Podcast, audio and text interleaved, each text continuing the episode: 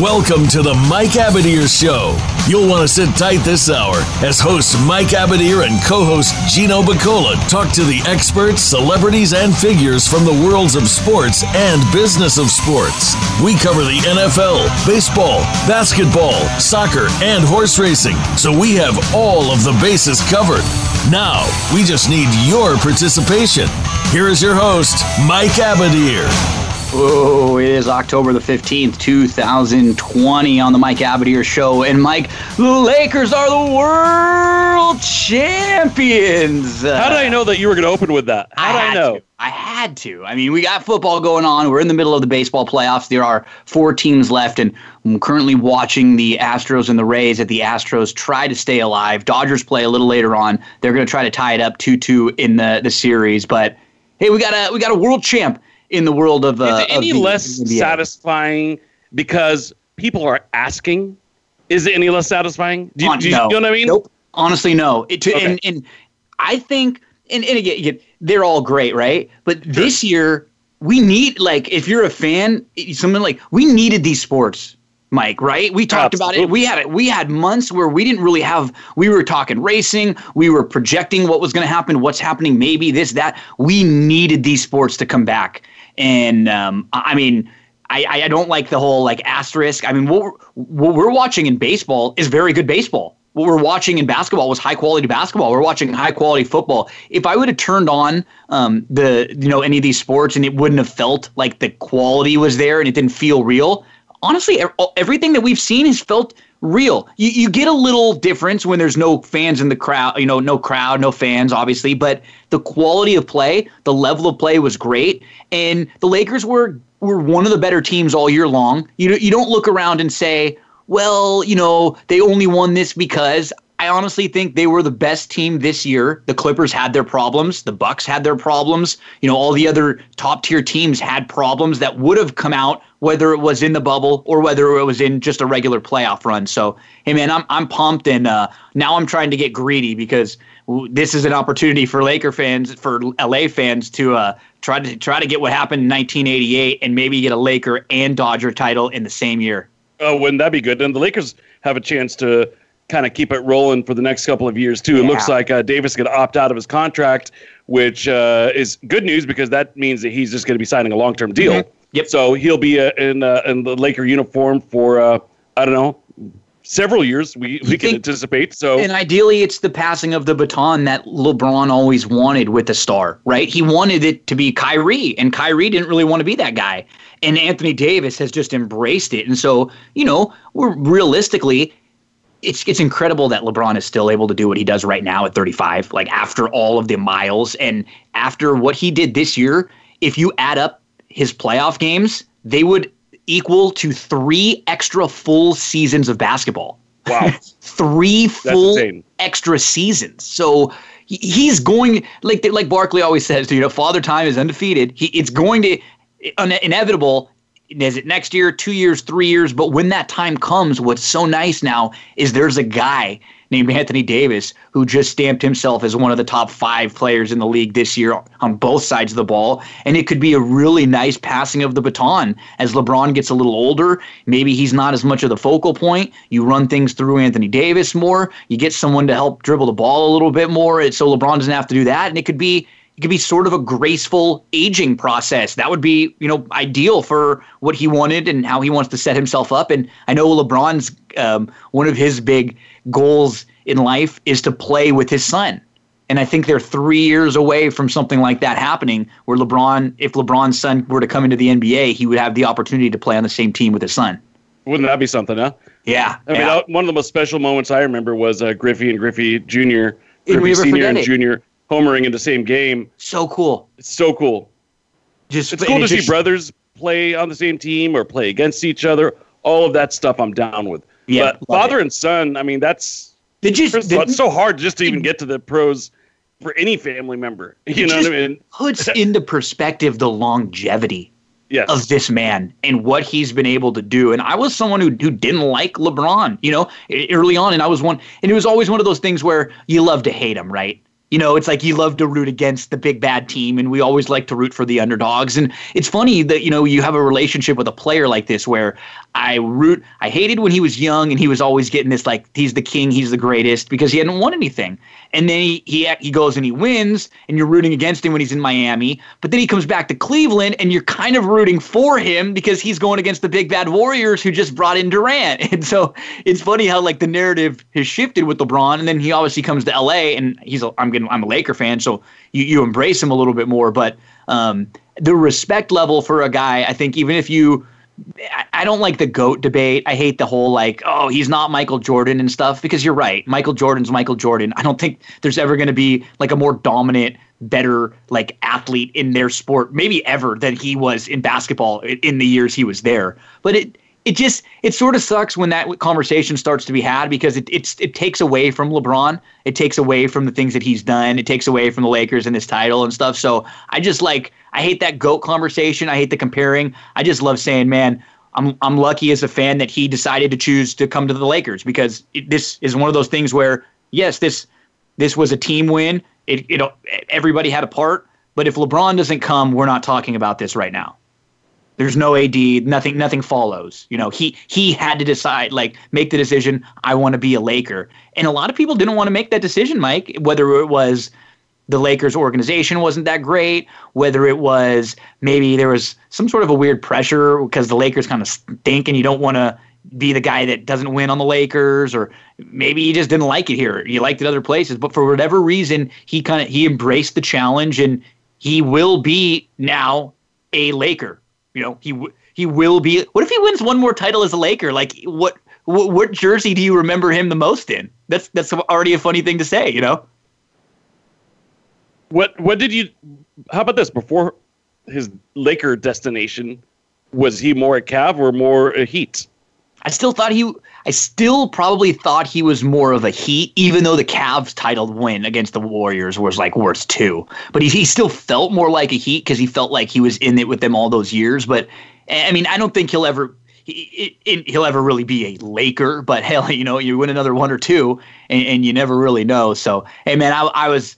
It's one of those things where we and if you're if you're someone who doesn't love sports you're probably not listening to this show first of all. But if you don't if you're not like really into a specific team it's hard to explain a lot of the feelings you get. But i i, I cried a little bit you know on on when they won. And you get that feeling. It's it's it's you know six years of the worst years ever that the lakers have had. They broke the record for their worst season repeatedly over and over and over. You kind of you get because you're so good when you're bad everybody loves to kick you. The media the other people the clipper everybody around you just loves to let you know how bad you are and we're beating you and this and that. And you kind of forget what it's like to win and, and to get back there. And and and then in a year like this in 2020 with the pandemic with everything going on and then obviously with Kobe and and like how how, how do you think he would have reacted you know the the the moment that the zeros Man, hit the clock. Gosh, he, I I just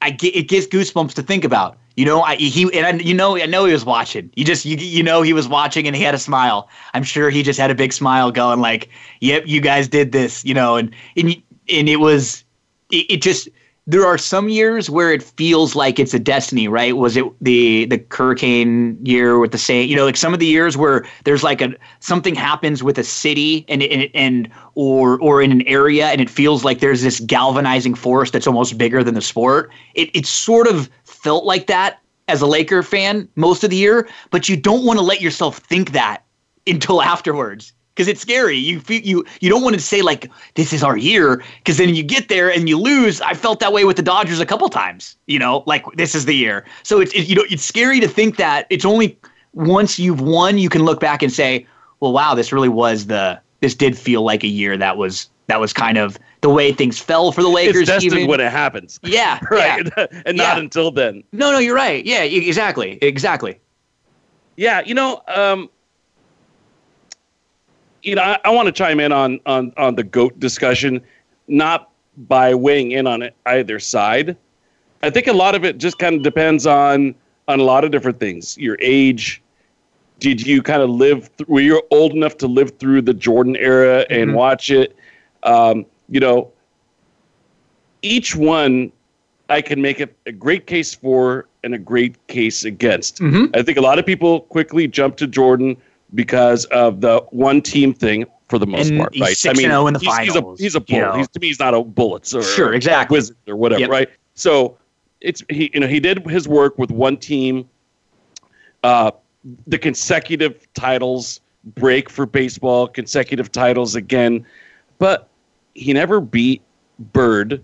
He played in a down East, which we which when I get to the LeBron side, I'm going to say the same thing as well. Mm-hmm. And I think that's why it was really important for him to win in the West. Yeah, it's w- w- the the what you're getting at right here is is the point that I I just like to make. E- even though I completely feel that what Jordan did in his time w- i- is like pr- pretty incomparable, but it's but he's not perfect. He wasn't the nicest guy in the world. He got into it with plenty of, you know what I mean? So when when you start creating this like Michael Jordan was perfect and he did nothing wrong, like we just saw the last dance not long ago. We saw a lot of the things he a lot of people didn't like him. He got into fights with some of his teammates. He literally left in the middle of a like of a, of a run when he's the most dominant. He decided to go play Yep. baseball. I Yep. mean, could you imagine if LeBron did that? Oh, What he would've be got like roasted. nowadays. Could like you imagine mem- just remember like, when there was that um like some some photo came out maybe it was him of him looking like a tight end for the cleveland browns Yep. imagine if he would have done that Yeah. I mean, all I mean, all in the social media era, and this guy has had to be in the social media era since he was 17. I mean, I mean, like he's so I just nobody's. My whole thing is none of these guys are perfect. They're all humans. They're all athletes. They all make mistakes. They're all they. They're you can just like you said. If you want to take one of them and put them up on a pedestal, we can all start to to to to knock on them right? To say, hey, that they did this wrong, this wrong, that wrong. I just don't like how it feels like with LeBron, it's a lot of negative, and it, and we don't give that like Kawhi gets past it. You know, like it, it's. You know what? I'm gonna I'm gonna uh, slightly disagree with your choice of words. Of course, nobody's perfect. We're all human. But I'll tell you what, he's about as close as perfect from a basketball sense No, you're and you're as right. you can get. As a player, Because keep something in mind. If it if he didn't assert himself in maybe political arenas that he's probably not an expert in. I'm not talking about the social stuff. I'm talking about, you know, China and things of that nature. Uh, You can't really and knock his- one and which is is is he ruffled some feathers the way he did his announcement even though it benefited kids for the YMCA and all that Mm-hmm. kind of stuff, just sitting down with Jim Gray, who's kind of a weasel. You know, he's a great reporter, but he's kind of a weasel, or at least was thought of as such because he had a lot of run-ins with some athletes and stuff like that. So it seemed kind of like a sellout type move. completely agree. And um, completely agree. so I'd say between that and the political type comments, maybe a little bit over the top sometimes with how much he wants to push certain social agendas. It's like a social awakening, so to speak. And it started kind of with him and, and Chris Paul and Dwyane Wade on stage at the ESPYs, I believe. And it's kind of carried through until now. Those are things that have right for you know right or wrong you know it's kind of ruffled some people the wrong way other than that you know not from a christian or godly perspective he's a pretty perfect He's a basketball good- I mean, player I- entertainer off the field he's fantastic Humanitarian, the I Promise School. Like all doesn't have this- any issues with with with with women in any he- way he's married his high school sweetheart. Uh, exactly. and I don't hear were- about a been- bunch of kids from from a bunch of different women. And this is all in abuse. front of the camera. Like, he can't walk down the street without Yeah. everybody knowing who this guy is since he was if there was a moment, it would have been caught. Exact. He's real. He he's a real guy, and he's a really good guy. And I, you can, like you said, you can disagree with some of his beliefs, and you can believe one way too.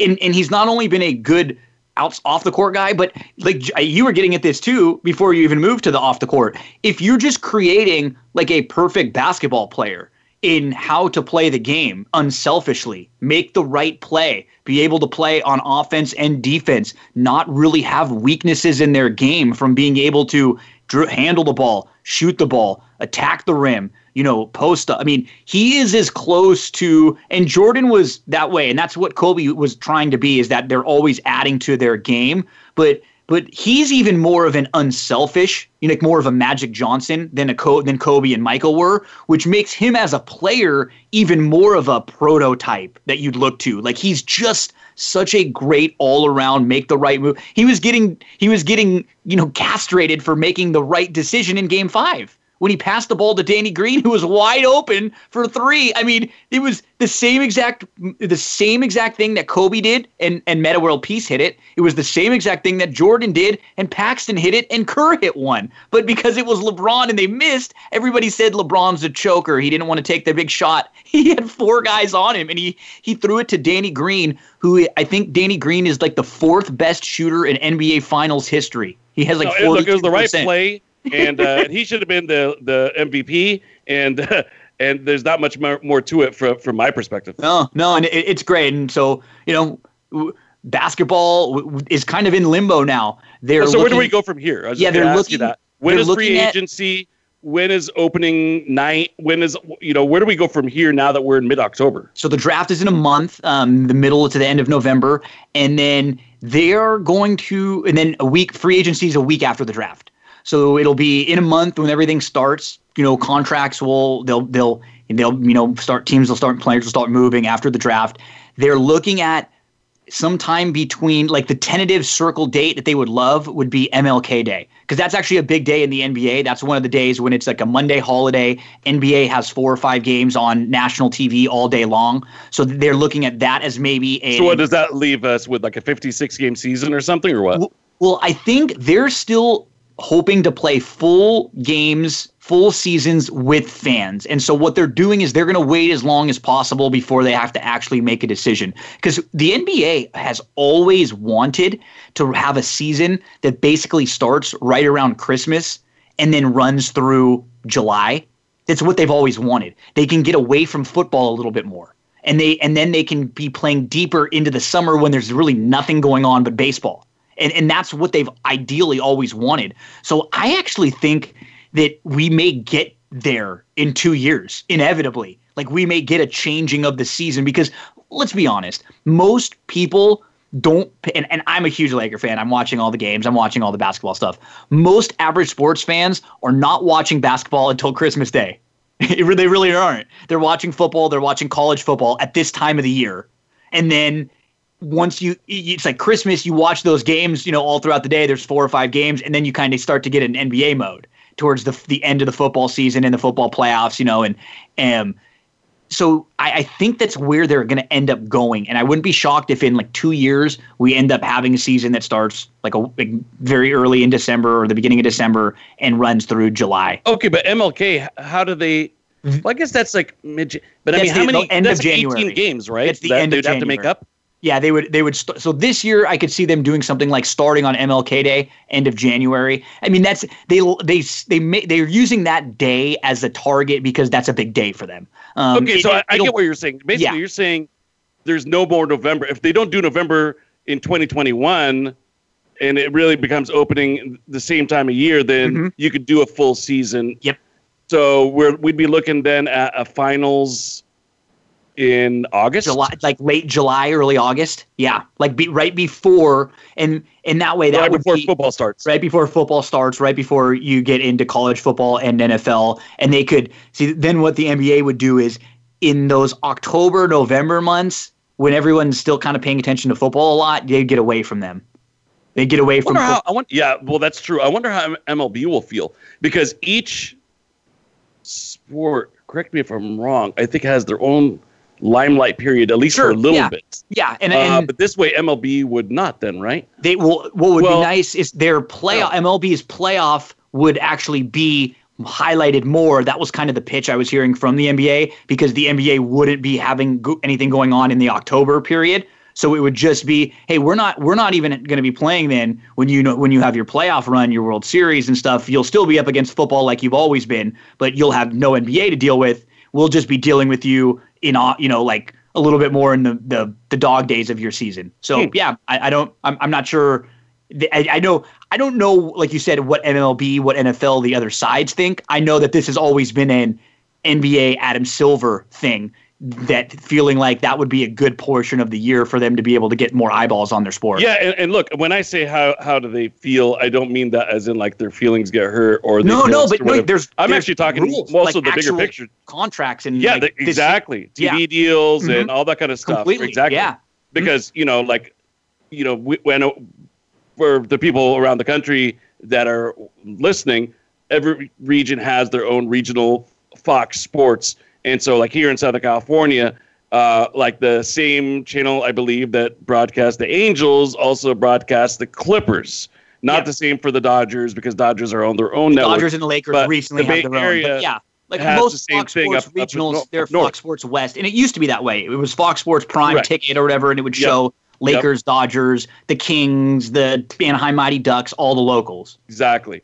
So there's going to be some um, some issues though. Would probably have to be sorted out. I would think, Gino. All- Let's take I a know- commercial break. Yeah, well, as we take a break, I, all I know is that if Manfred's in charge, he does not care. You know what I mean? He doesn't care. He doesn't care. Rob Manfred over there, but he doesn't care about what's going on. He's sure, no problem, whatever. well, there you have it. You just got the insight from MLB right Inside here info. on this show. Stay with us. We'll be back with more Manfred insight right after this.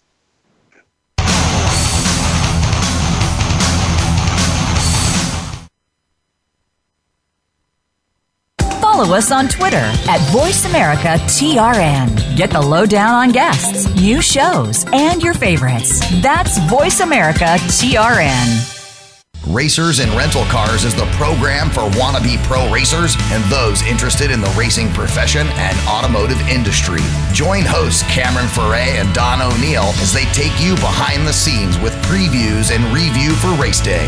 It's about the business as well as the fun. We've got the scoop, the guests, the discussion, and the WTF moments. All you need to do is bring your ears. Racers and Rental Cars heard every Saturday at 10 a.m. Pacific Time, 1 p.m. Eastern, right here on the Voice America Variety Channel. Have we got a high energy, all access sports show for you? It's Outside the Huddle, starring Lemont Williams. Each week, join Lemont as he takes callers, discusses the week's top stories in the world of sports, and sits down with active and former players to discuss their transition from sports to business. Outside the Huddle is a great resource for players making career transitions both on and off the field. Tune in Wednesdays at 8 p.m. Eastern, 7 Central, and 5 Pacific for Outside the Huddle on the Voice America Sports Channel. Stimulating talk Gets those synapses in the brain firing really fast. all the time. The number one internet talk station where your opinion counts. VoiceAmerica.com.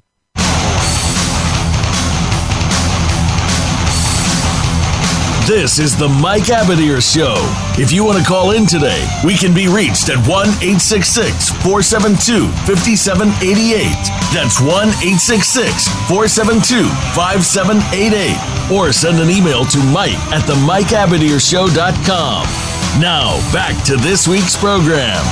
back here on the Mike Abadir Show, and as we are recording, it is the middle of the sixth inning in Game Five of the ALCS. Tampa is up three games to one, but the Astros are up three to two in this game. Mike, they're trying to stay alive. They were down three games to nothing, but they were able to pull out a win last night. They're trying to make the comeback that only your Boston Red Sox have made when they came back down 3-0 against the Yankees. And I'm whew, able to breathe a sigh of relief that the Dodgers don't have to try to make that same comeback down three nothing because they were able to just with a, sh- a shocker yesterday. I mean, um, did put up 11 runs in, in the first inning and, uh, and and set themselves up very nicely for a game four with Kershaw coming up later tonight. yeah, you know the the the Mookie Betts reversal on the out, the infield single was really big. Oh, it was huge. It was was really huge. huge. It was I, am going to everything. say that that sequence in in the last 30 years, there's been no more important sequence since Kirk Gibson. Oh, that's that's 100% true. It was Especially if they come back and win, Gino. We're going to Yes, look back and- and, be and like, that sequence of events was the most impactful for the Dodgers organization since Kirk Gibson. and and the thing is, uh, you know, a lot of people say it's just one game, but but here's a, a little bit what's different in the playoffs is that this is a seven game series with no days off. You're playing against a team that has only two and a half starting pitchers right now, and they already had bullpen games set up for prob for game four and maybe game five, depending on if they want to bring Fried back on short rest or not. Somebody who's who's already had injury history throughout the year, so they're going to have to really get into their bullpen now. That's why that was such an important more than it felt like more than just one win because you were able to make things difficult on them now. And between what happened at the end of game two, when the Dodgers came back and scored all those runs late and looked like they were going to maybe win the game and steal one, they were able to see these relievers and they were able to see these bullpen arms now three, four, five, six times. That's another very important thing for two teams that didn't play each other all year. You know, the first time or two you see these pitchers, whether it be through the lineup or out of the bullpen when they come, you know, um, in for uh, an inning or two, is difficult. Somebody you haven't seen. Once you see them four, five, six, seven times, you know, you're able to get the ball, uh, the bat around, and I feel very, very confident. And as long as Kershaw isn't hurt, like actually hurt with his back spasms is what caused him to scratch. I think we're going to get a game from him where he's going to throw five or six innings, give us, you know, two or three runs um, that he that he lets up, and give us a great opportunity to win the game. And that's all I really want from him in this game. Give me five or six with three runs or less. Give us an opportunity to win, and and that's all you can ask for. I think if you're Dave Roberts, it's all about Kershaw and how good he was this year. He was the best pitcher on the Dodgers, mm-hmm. and he had a Cy Young caliber season. You tell your team, hey, we win this game, we scratch out of a 2 0 hole. We have all the momentum in the world. We're going to win this thing. Yeah. Absolutely. Simple as that. We you get a Kershaw game, then it's simple as that. Now, if you're on the other side, you know, I, I think you, you got to address Kershaw's past and say, hey, look, we could get to this guy in the playoffs. Absolutely. He's had a difficult time when his back's been up against the wall under pressure. The, right now, this, he's this got all the, the, pressure on the world. This We're is the spot the where you've got house him. money because, like we've seen in this year too, like game two of the playoffs, great against the Brewers. Game two against the Padres, good. Gets a little tired late in the game, but again, that's a that's a good Padres offense, and that's a team that's seen him a lot. You know, coming out of the game after giving up three runs and and having the lead in six innings, that is. And also, we don't know if maybe his back was little was already starting to, up to that. right then, like in yep. that last inning or two. You're exactly. right. That's that's another great point. So, I'm with you. This is this is. It's supposed to be like this, right? It's supposed to be difficult. Two really good teams the Braves are this. The Braves are a very good team. Their lineup is excellent. As a fan, though, and as just as an analyst, as someone looking at the two teams, I feel very nice about where the Dodgers are right now because of the pitching. Now that can flip quickly if Kershaw comes out and throws two thirds of an inning and his back hurts and he has to come out of the game. That that or if he gives up four runs in the first inning and the Dodgers are that the the series will flip quickly back. But if the Dodgers come out at the top of the first inning, and get two runs, right away, I'm going to feel extremely good about their chances because now the Braves are going to start going, uh oh, we don't have very many arms left. And it's going to be hard for us to get this team out. Yeah, well, especially after yesterday. So, I mean, yeah. yesterday was an absolute disaster for the Braves, not because they lost the game, but because of how many, you know, how, how that game went in the first few innings, especially. It was horrible. People horrible were begging for, for the Kung Fu pitch. Panda to come in and throw some innings just so that way they wouldn't have to use up some of their bullpen arms. Yeah, I thought they were going to have two or three too. position players that were going to come in and give them some innings.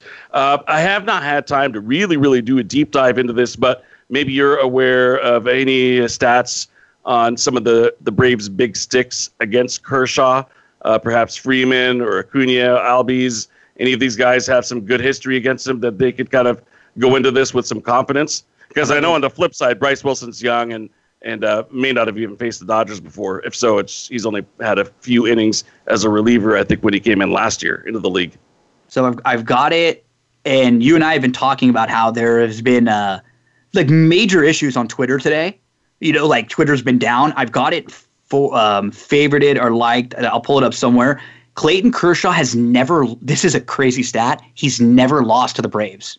Interesting in the regular season or the, the postseason. In the postseason, he's something like 2 and 0 with a 0.8 ERA because the two times the the Dodgers have crushed the Braves when they played them before in the last couple seasons when they've played in the in the postseason, and he's never lost to them in the regular season either.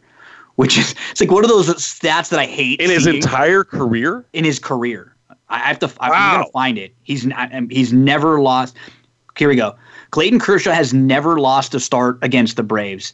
96.2 innings pitched, a 1.30 ERA, um, 103 strikeouts to 18 walks, and a 199 batting average against. This includes the postseason. Well, and look, the Braves have had uh, a couple bumpy seasons, but for the most part, the Braves have been really good for the last like what 25, 30 years. And they haven't been close. They haven't put out a lot of bad teams. No, and, and they haven't been. I mean, they haven't put out a lot of bad teams, but they haven't been in the World Series in the last 10, 15. You know what I mean? They and it's it's it's kind of funny because the team that this this Dodger era, and I mean when I mean this era, I basically mean like this Kershaw era of the Dodgers that gets compared to, or those really good Braves teams because they won all those divisions, but they only won one title. You know the the, the Braves, um, and you know the Dodgers have now won eight straight divisions. They have no titles. You know, a couple of them they got to the World Series a couple times, and one of them we you know maybe we say question marks about what went down, but it it does show you that one you can have really good pitchers and really great pitching, and two, it's hard to win. But if you go back and look at Maddux and some of those pitcher stats, they weren't that great in the playoffs either. So it's it's actually a fun comparison. This Dodger group to that Braves group. I think there's some definitely uh, there's definitely a comparison mm-hmm. with, without a doubt. Because see, in, in basketball, when you have uh, that the best player dominance or the best player, you win. Like yeah. If you got the best player on the court in a in a five on five, you're going to win. I mean, I would have to go back and look throughout history, but I would say there are probably more repeat winners in the NBA than than not ever oh, than oh, one time yeah. wonders. Oh, oh yeah. Right. Whereas in baseball, it's extremely difficult. I think I saw a stat that said in the 2000s, you know, there's not been a back to back, and there's even a crazier stat. And I don't want to miss uh, get, give out any incorrect information. I'd like to pull it up, but it's something along the lines of just how diverse not just the World Series winners are, but just even the matchups in general mm-hmm. and stuff. Yeah. Uh, th- there's been a, a, pretty significant amount of representation, a lot more than because you always hear people say, "Oh, you know, the Yankees and the Red Sox and the Dodgers dominate," but they really don't.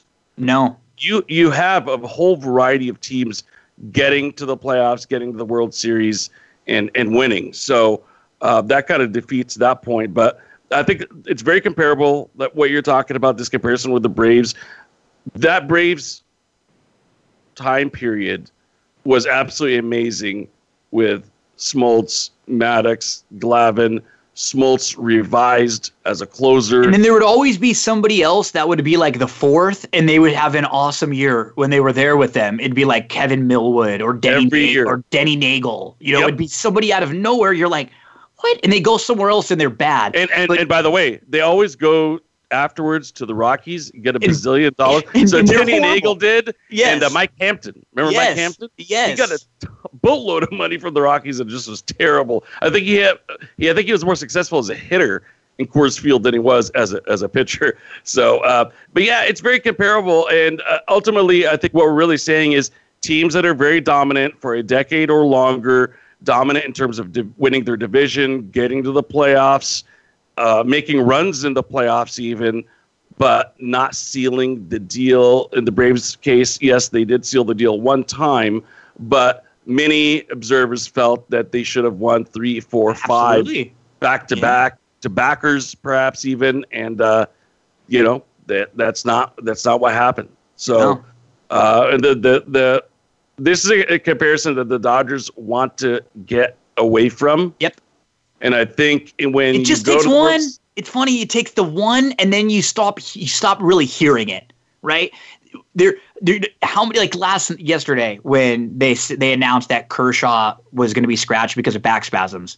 What it, what was immediately all the responses to any of the tweets that put that out Kershaw's choking in the playoffs. Oh, he did he make this up so he doesn't I mean, you see those responses and they're just like you know how exhausting it probably is for this guy and for this group of players that are so good and they've been such a good team to have to hear this crap because it really is if if every game that he pitched in the playoffs was awful, I'd agree. But we've seen him again this year. He's had two good games so far. He, he's literally like the Dodgers were five and zero to start, and he won two of those games like in in pretty dominant fashion. And it's so I just like one of my biggest sports wishes is for this group of Dodgers to get win one, and then we just don't ever have to hear of the playoff choking. The dot oh here come the like after game two. You know how many Dodger fans were saying, fire Dave Roberts. Oh yeah. Oh my God, we're done. I cannot believe this. Oh my God. So like, go on one of those Dodger message boards on Facebook. It is just it's like laughable the stuff that's being said. So I, I'm uh, sure. Well, yeah. let's do a quick look ahead, Gino. So, with uh, with the schedule being the way it is, where we're not having to travel to Dodger Stadium and then back to Atlanta and then back again, does this shape out now for Kershaw to pitch in Game Seven or Game One, if there is one? I don't think he would pitch in Game Seven, or I don't. I don't think he would start in Game Seven if there's a Game Seven. I think I could see him coming out of the bullpen for a few days. But wouldn't they want to hold him out for Game One? Mm, I mean, if there, you have to hope there is. You got to get there, right? Like they- there first. Sure. You know what I mean? Red Sox So did it with Pedro multiple Completely. times during his tenure with the Red Sox. if he's if he pitches today and he goes, you know, five or six and he pitches fine and he's healthy, that would set up like it would be his bullpen day. So he would, you know, probably be able to throw two innings or something like that if they needed him. Uh, you needed him to. Although those are the kind, those are the kind of things that like the kind of positions that he had been put in when the Dodgers weren't as good or as deep of a team as they are right now. And those are the kind of positions that put him that he got put in that that is why this this whole thing is you know playoff Kershaw stuff you know to begin with. Because he's been asked to do a lot of things sometimes that he probably shouldn't have been asked to do if there was a better bullpen if there was another good starter on this you know. And now this team has it now. Whether or not they have five great starters right now they have a lot of options out of the out of the the bullpen. They have a lot of young arms. And if he's not ready and he's not right please don't make him please don't put him in there and and and put him in a situation to fail again. That's just not it's not needed right? It's not necessary. I'd rather take our chances bringing gonsolin back bringing dustin may back letting urias go again. And any of those options are better than trying to force a hurt kershaw who's probably got mental demons that he needs to you know like exercise and get over you know right now. Like don't don't make him do this unless he's ready. I think he's healthy. I don't think he'd be pitching today if he isn't. I just I would hate him to be wheeled back again, you know, hurt, and then blow a game seven, you know, and then oh, it's Kershaw's fault again. Completely agree with you, hundred percent. Before we get into the commercial, Gino, I want to get your thoughts on a on a, a radical idea. You know, every once in a while, I like to throw out radical ideas. So, Oh, yeah.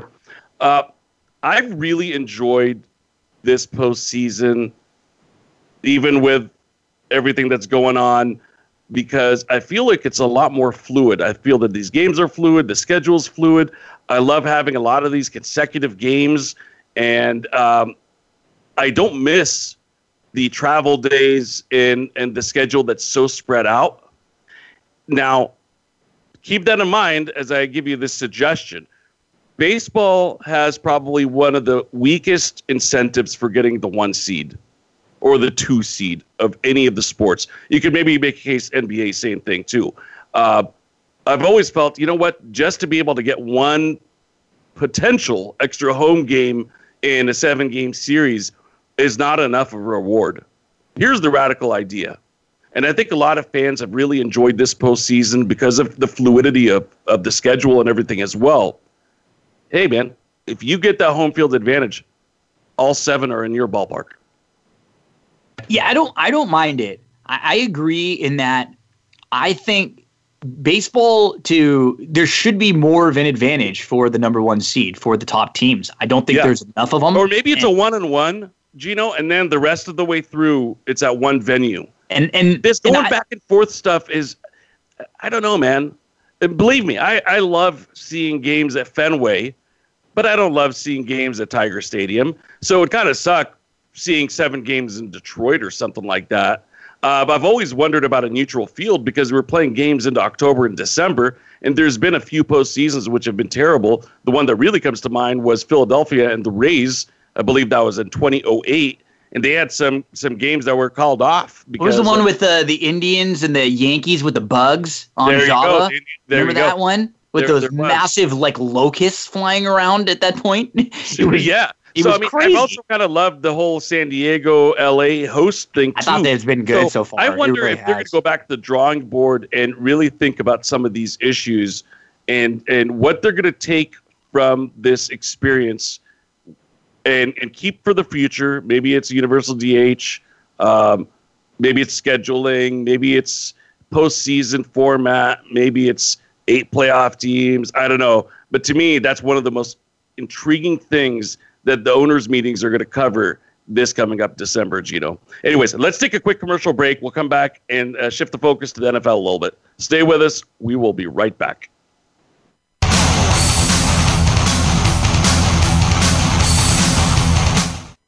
Become our friend on Facebook. Post your thoughts about our shows and network on our timeline. Visit facebook.com forward slash voice America. Sports continues to grow and evolve to ever increasing prominence in today's society. On All Around Sports, host John Inglesby will connect with the leading newsmakers from the sports world, including players, owners, and fellow sports journalists, discussing the top news and events that are relevant to sports today. John will also report from and offer his experience of the world's top sports events. Tune into All Around Sports with John Inglesby, Mondays at noon Eastern Time, 9 a.m. Pacific, on the Voice America Variety Channel. Find out what's happening on the Voice America Talk Radio Network by keeping up with us on Twitter. You can find us at Voice America TRN. Streaming live. The leader in Internet talk radio. VoiceAmerica.com.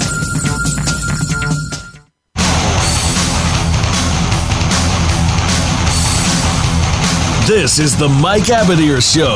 If you want to call in today, we can be reached at 1 866 472 5788. That's 1 866 472 5788. Or send an email to Mike at the MikeAbadirshow.com. Now, back to this week's program. Back here on the Mike Abadir Show, closing things out, and we are getting ready for NFL Week Six. And Hey, Gino, b- before we talk NFL, a quick question Sure. for you.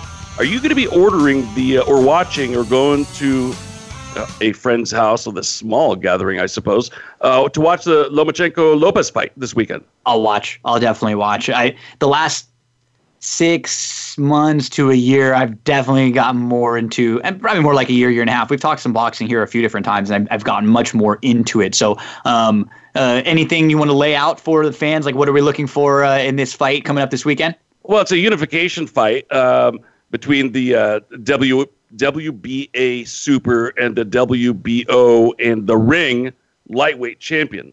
Uh, so, for those who aren't super familiar with boxing, there are different sanctioning boards, and uh, you could be a champion in in one organization. Let's just say uh, my terminology isn't great. I'm not a boxing expert, um, and not be a champion with with another organization like the WBA or something like that. So uh, or IBF or so on and so forth. So these are two really good fighters. Lopez is 15 and 0 with 12 knockouts. Uh, Lomachenko's 14 and 1 with 11 knockouts. Uh, he's a lefty. That's always a, a little bit tricky for, for some guys, at least. So, uh, you know, uh, Lopez is from the United States. And Lomachenko, I believe he's from one of those former Soviet Union countries, and I escapes me which one, Gino. So I don't want to Ukraine. say, say. uh, There you go. Ukraine. I didn't want to say Kazakhstan because that's Borat. This right? fool's bad. He's a badass, man. Lomachenko. Yeah, th- this is going to be a good fight. Absolutely, and uh, we will. Uh, yeah, we can talk a little bit about it next week too. After after watching it, I'm I'm glad you Yeah, reminded and me. I know one of our big, uh, you know, regular listeners, Eddie. He's a he's a big boxing guy. He's also in our fantasy football league as well. Um, and, and he puts out some good good tweets, and uh, I click on a lot of those, Eddie, uh, for for boxing. I don't chime in, uh, but I definitely read and, and kind of follow along. So should be a good fight, and uh, it's not often that we talk about boxing, but I think this matchup is is probably worth a uh, a purchase on your cable remote. Okay, Gino, week six. crazy week five going into week six. I mean, we got weird schedules um, because of COVID delays. So games have been postponed, moved back, changed a little bit. We We have did four. another doubleheader on Monday, which We- is Great as a fan. Great. We had a Tuesday game last week.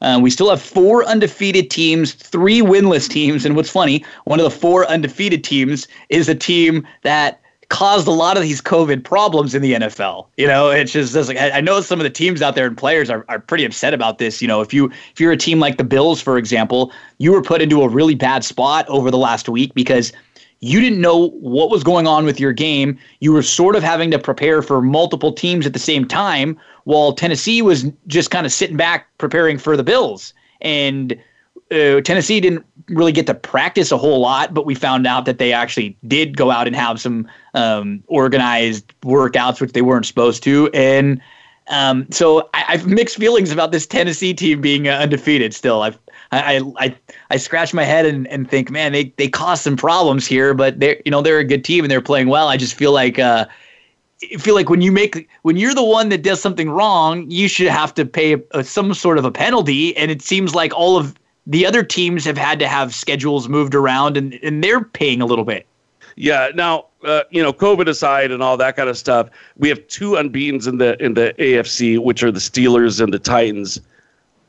I, I don't know if I'm ready to say that those are the two best teams. no way, no way, and n- not at all. I, and um, we have two in the NFC, the Packers and the Seahawks. We're probably safer. I mean, if we were saying which two teams would you you know, one of these two is going to be in the Super Bowl. Which which which side would you take? I'd absolutely take the NFC side of of those for sure. I, I, I completely agree with you. The Seahawks defense, uh, which is kind of a rarity to say that it's uh, they haven't Actually, figured it out yet. Both them and Green Bay are. And are, I, look, man, eh. I've been dead wrong about the Packers now for a year and a half running. I can't figure out that team. All I know is that they're playing very good football. They're beating up on teams and they're doing it with authority. So and then we got. I don't know winless. anything about Packer football. I'm just going to go ahead and make that declaration in 2019 and 2020 because they outperform my expectations constantly. We've got three winless teams, Mike, right now. The Falcons, who have just recently fired their head coach. The Jets, who should be firing their head coach at any moment, and they've just tra- uh, they released Le'Veon Bell, who has now been signed by the Chiefs, and then the Giants are also winless. So three winless teams, two of them in New York, and I mean just to give you an idea of of uh, how bad the Jets are this week, the Dolphins, the Miami Dolphins, are a nine and a half point favorite against the Jets. Can you believe that? I mean, look, typically speaking, one of the advantages of having uh, a star player is that you have a trade chip. But that asset, if you want to call players assets, isn't a, a trade a trade piece if you don't get anything out of them because you don't use them right, because you can't get along with them, because it's been a miserable experience they tried to trade Le'Veon Bell and were able to get any offer that resembles anything that they could take. So it becomes much more advantageous for them cap wise to release him. This That's is a lot how much of a disaster that move was. And this was a lot of their own fault because from from day one when they made this move, there were already rumors coming out that Adam Gase didn't want him. Right off the bat. He didn't want him. He, he, he, they both acted like they didn't want to be there. It, he never was so, used. So the question is, who does he want? You have exactly. 37 years old. What do you? And you have a you, fourth round uh, draft pick that we haven't seen much of yet. So what does he want? I, nothing. And this is something that I got to give you a lot of credit for too, because you you called this a few years ago. Even when Adam Gase and the Dolphins had a good year, where I think they went like eight and eight, and and you had said this is a this is a man who is an incompetent coach. He does not know what he's doing, and you could not have been more right. And because they were m- much more talented at that time over there, they were able to mask it by winning enough games where they weren't a complete disaster. They would even just going six and ten instead of being you know oh and, and eight to start a year is completely different. And, yeah, and c- contrast that with the Jets, by the way, in terms of what they did with their star players they were able to, to uh, stockpile on, on first round picks, second round picks, right? That's a part of the rebuild. What the hell are the Jets doing? I mean, yeah, do they even have any kind of rebuild plan? No. If you can't get anything for your star players, I mean, look look at the Dolphins. They they had so many guys that be, that were Pro Bowlers uh, with with other clubs. So a lot of people got on them about that. But in the back of my mind, I was like, well, look, if you're going to be moving these trade pieces, as long as you're accumulating assets that are legit that have value, then you're probably on the right track. They're on such the right track that even if Tua doesn't work out, they could probably still draft another quarterback. Who cares? Next year they got three more. They can move right up if they want to. Exactly. So they're in great they're in a, shape. They're in a nice. They're in a nice uh, situation. And, and uh, the Jets look, couldn't I, be the more opposite because even the one guy you just mentioned, Tua, w- we were talking during the break, Mike. We don't know anything about Sam Darnold. Who who is this guy? We we don't know if this guy is a guy that could be a franchise quarterback. Is he someone who you you know maybe he's in like the 15 to to 25 range where if you have a great team around him he could win. Maybe he's a backup. We we really don't know because you cannot gauge or get a feel for how good he is on this team with this personnel with this coach right now. Because how about we, how about Indi- India as a destination? Right. I, I mean, Rivers isn't going to be playing forever. I don't know how mean, good he is this year. I heard that people, you know, um, there was something, something I read about about the Steelers, you know, l- liking Sam, and and maybe as a guy that could take over for Ben in a year or two when he's done. You know, like yeah, there are. It's it's just they've basically wasted this guy, and I, I I've never even been the biggest Sam Darnold fan. As a USC fan, I thought he was a very good college quarterback. I wasn't sure if he'd be your guy, but we don't even know. It's so hard to, to tell anything that's going on there. And there are bad teams. There are teams that we watch that are bad, right? Like the Jaguars are bad. But the Jaguars, you watch them and they're going to, every couple games, they play well. Or they, even throughout their game, they'll have drives where they look very good and they look like a competent NFL team. And then they'll be inconsistent and they'll do something stupid, a couple penalties. And that's what a bad team is. This Jets team looks so bad and so lifeless. And there's nothing like redeeming or exciting about them whatsoever. I know we only have a few minutes, so we can get into our picks soon. But it just watching them, I just I get I get so bummed out because they they just I don't know as a fan how you would feel. It, it's got to be it's got to be a bummer. It's kind of funny because like teams like the Knicks and the Jets in the Big Apple, huge followings, have been garbage for so long and they just go from one garbage season to a next garbage season. Nobody has any hope. They could start today, and I would get on the phone and call Chicago Bears and Indianapolis Colts. I don't know if the Colts would make a move, but we already know that the Bears will, right? Yeah. Because they've already made a move, and they're four and one, so they're looking to improve somehow, some way. And Foles you know, his best years are probably behind him. He's one of those spark plug guys that could come off the bench, but he's not a long term plan. And he's not a guy that's going to, well, I was going to say he's not going to get you to the Super Bowl this year, but we all were wrong about that Yeah, a couple years ago, right? So that's it's hard true. for me to say to say that, but I would, uh, I, I would, I think the Bears could be a good fit. Yeah, He's a passing that- quarterback.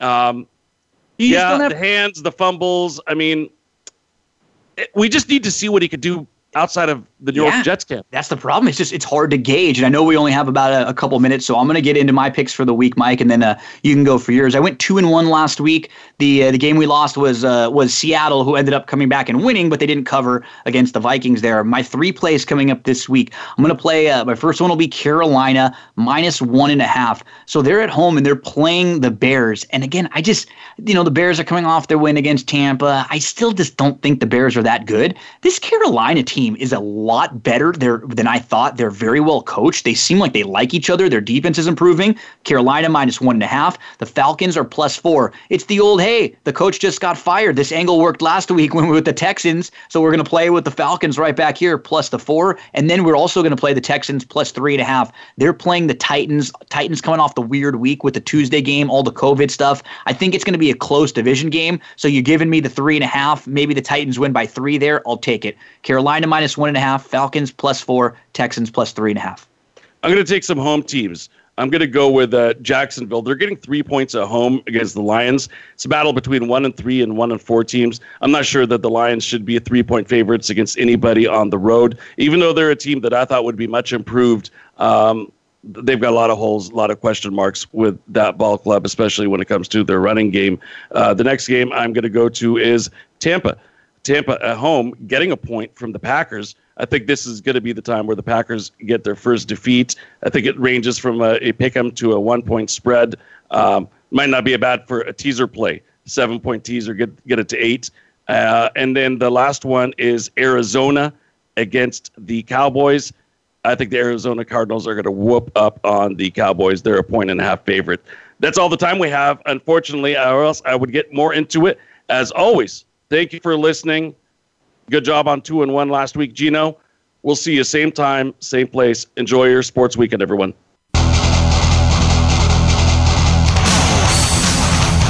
Thanks for joining us this week for the Mike Abadir Show. Please tune in again next Thursday at 7 p.m. Eastern Time and 4 p.m. Pacific Time for another show with Mike and his co host, Gino Bacola, on the Voice America Variety Channel. Have a great week.